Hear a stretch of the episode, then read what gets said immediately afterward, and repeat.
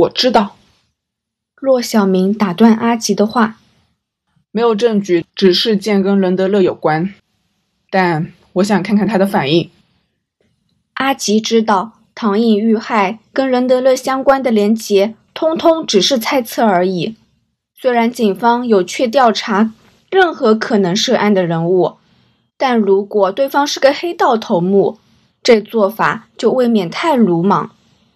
虽然对方是主谋，在找到证据前惊动对方，只会令犯人有所防备，例如令凶徒潜逃海外。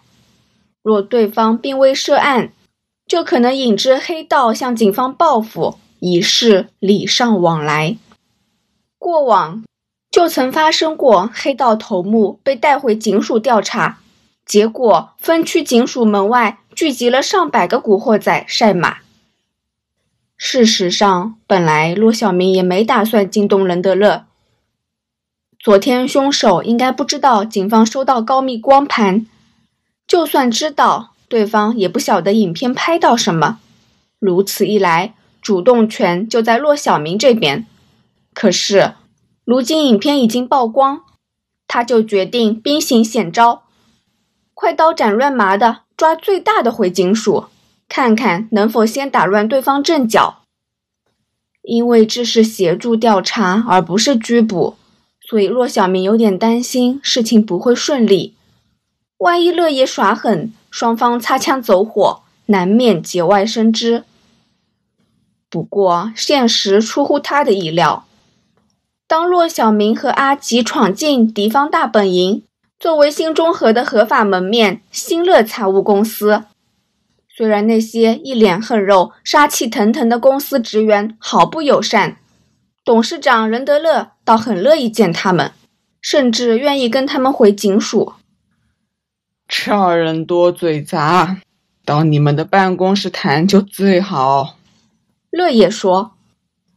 这是骆小明首次跟任德勒见面，之前他只见过照片和资料，以为对方是个阴沉的黑道老大，怎料对方就像一位平凡的老伯。唯一跟一般人不同的是，骆小明察觉到乐爷的眼神仍带着几分犀利，即使脸带笑容，这老人的双眼却没流露半点笑意。乐爷和一位穿黑色西装的亲信上了骆小明的车，回到尖沙咀警署。警署众人看到新中和的老大驾临，无不投下注目礼。任先生，请进。骆小明打开警署三楼一间接见室的房门。阿华，你在这儿等我。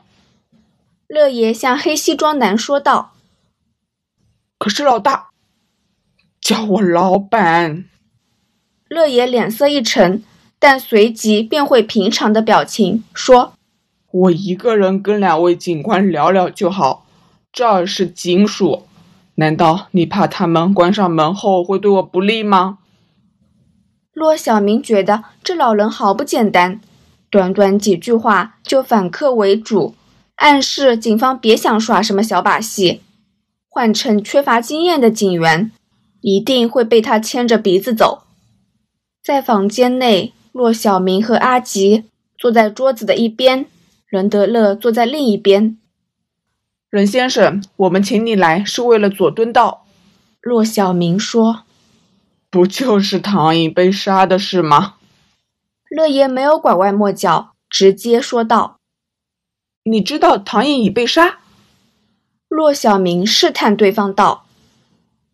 我的部下今早给我看了影片，摔成那样子，很明显死了吧？乐爷没有说出对自己不利的话。你为什么那么肯定那是唐颖？影片里有人相似也不出奇。骆小明问。我本来不确定，但你们来找我，那就一定是了。乐爷咳了一声，说。因为犬儿被殴打，所以你们怀疑我找人对付那女人。杨文海真的是你儿子，警官先生，你别跟我兜圈子了。乐爷不怀好意的笑道：“警方一定已经查到文海跟我的关系。虽然是那女人勾引犬儿在先，然后又突然变脸，再向左汉强那厮打小报告，害文海被打。但我可以清楚告诉你，我没有派人对付那女人。你想问的就是这回事吧？”骆小明没想到，警方的猜测已被这老人看穿。你说的对付是指威吓还是谋杀？骆小明说到谋杀时，特意提高声音。总之，我没有派人对唐颖做任何事情，他跟我毫无瓜葛。乐爷神色丝毫没变。刚才你说唐颖先勾引杨文海，谁说的？骆小明问。文海说的。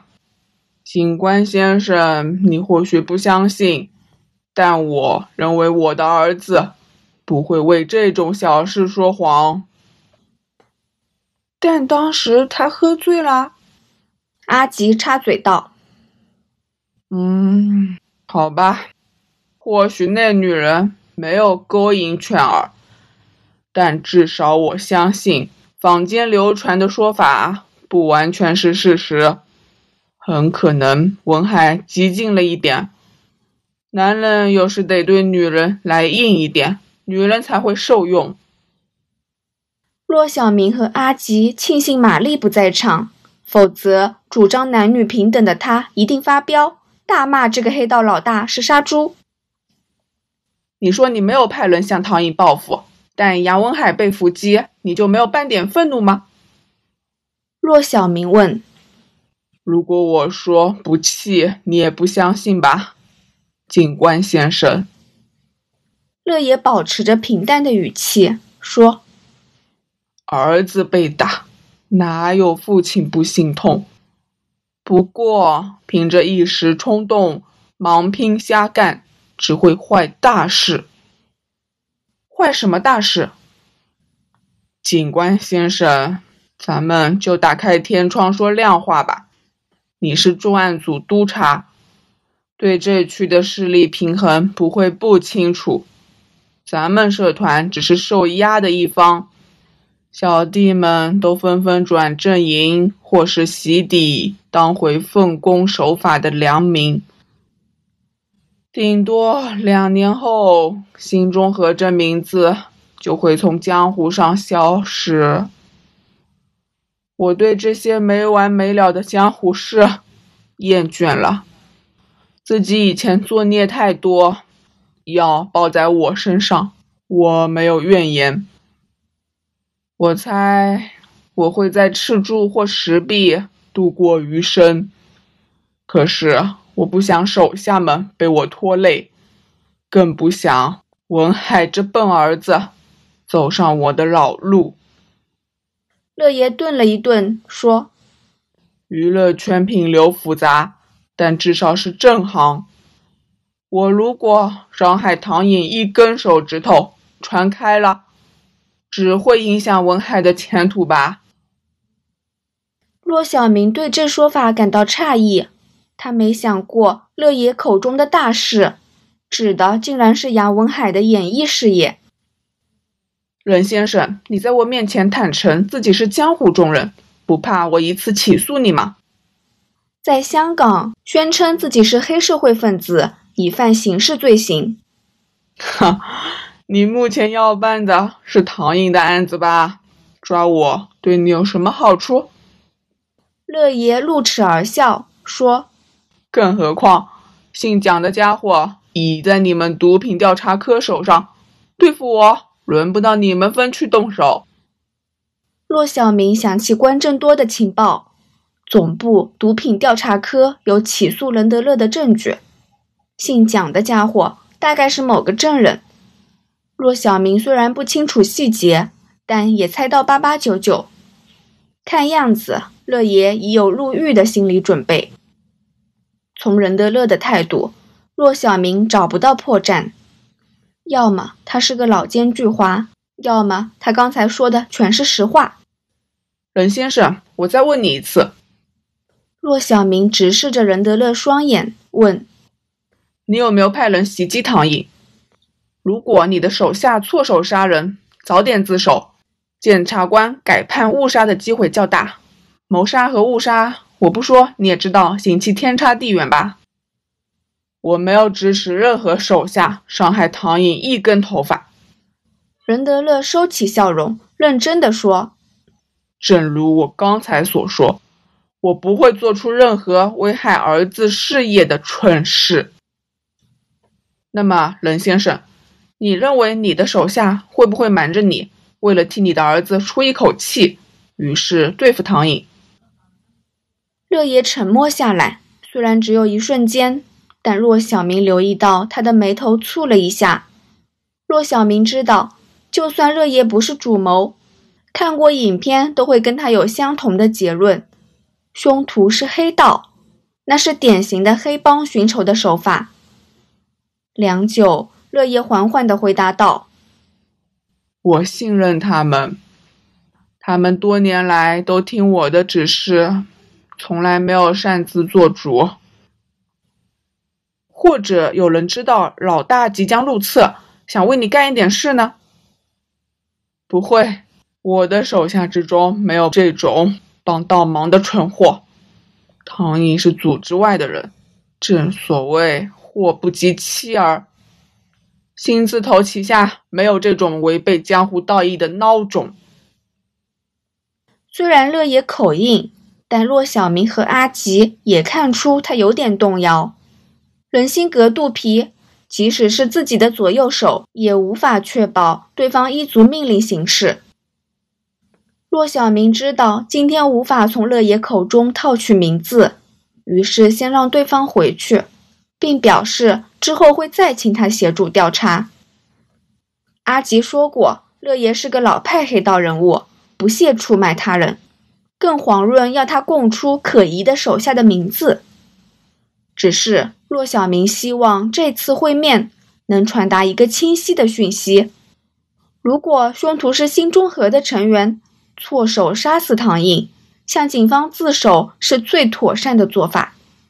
一来可以向红一莲表示唐颖被杀只是意外，免却两派纷争持续；二来犯人在法庭上可以要求减刑，与其担忧被左汉强的手下报复。惶惶不可终日，不如让罪行曝光。不过，骆小明没有天真到把全盘希望寄托在这个年迈的黑道老大身上。他向情报组发出一道指示：收集任何新中和成员在案发当天的情报，以及调查有没有成员在案发后失踪、潜逃等等。不少组织周边的小弟。愿意向情报组出卖消息，当然，接触他们存在着反向泄露警方动态的风险，但这是最直接掌握情报的方法。凶徒至少有四人，如果是新中和的成员行凶，这种多人参与的行动很难不走漏风声。事后更可能有人吹嘘过程，或是因为心虚向同伴说出经过。再辗转传到某些县民的耳中。然而四天过去，没有任何线报。黑道方面就只有红一连的某些小弟不满新中和对组织外的关系者下黑手，似要报一箭之仇。但这些只是个别的情报，中级以上的头目都没有动作。而在凶案现场，更没有找到任何目击者。甚至没有报告说明唐颖是乘坐什么交通工具从观塘前往佐敦。每天凌晨，在事发现场旁边的马路，每隔半小时就有一班通宵巴士经过，但所有司机都说当晚没看到任何异样，包括追逐、袭击、遗失、冲洗地面等等。骆小明猜想。如果司机们说的是实话，犯人就在事前掌握了巴士班次、警员巡逻路线等细节，务求袭击能在短时间之内完成。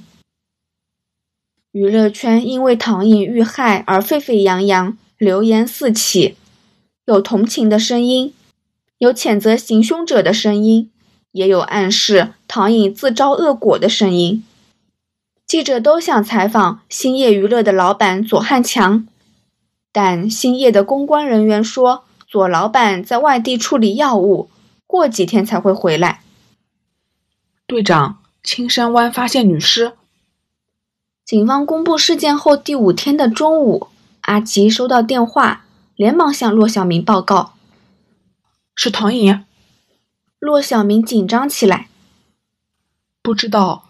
听说尸体是水井捞起的，已经浸泡了好几天，面目全非了。不过应该是十五岁至二十五岁的长发女性。服饰呢？是裸尸。阿吉说：“要我去确认一下吗？”“嗯，不，我亲自去。”骆小明抓起挂在椅背的西装外套。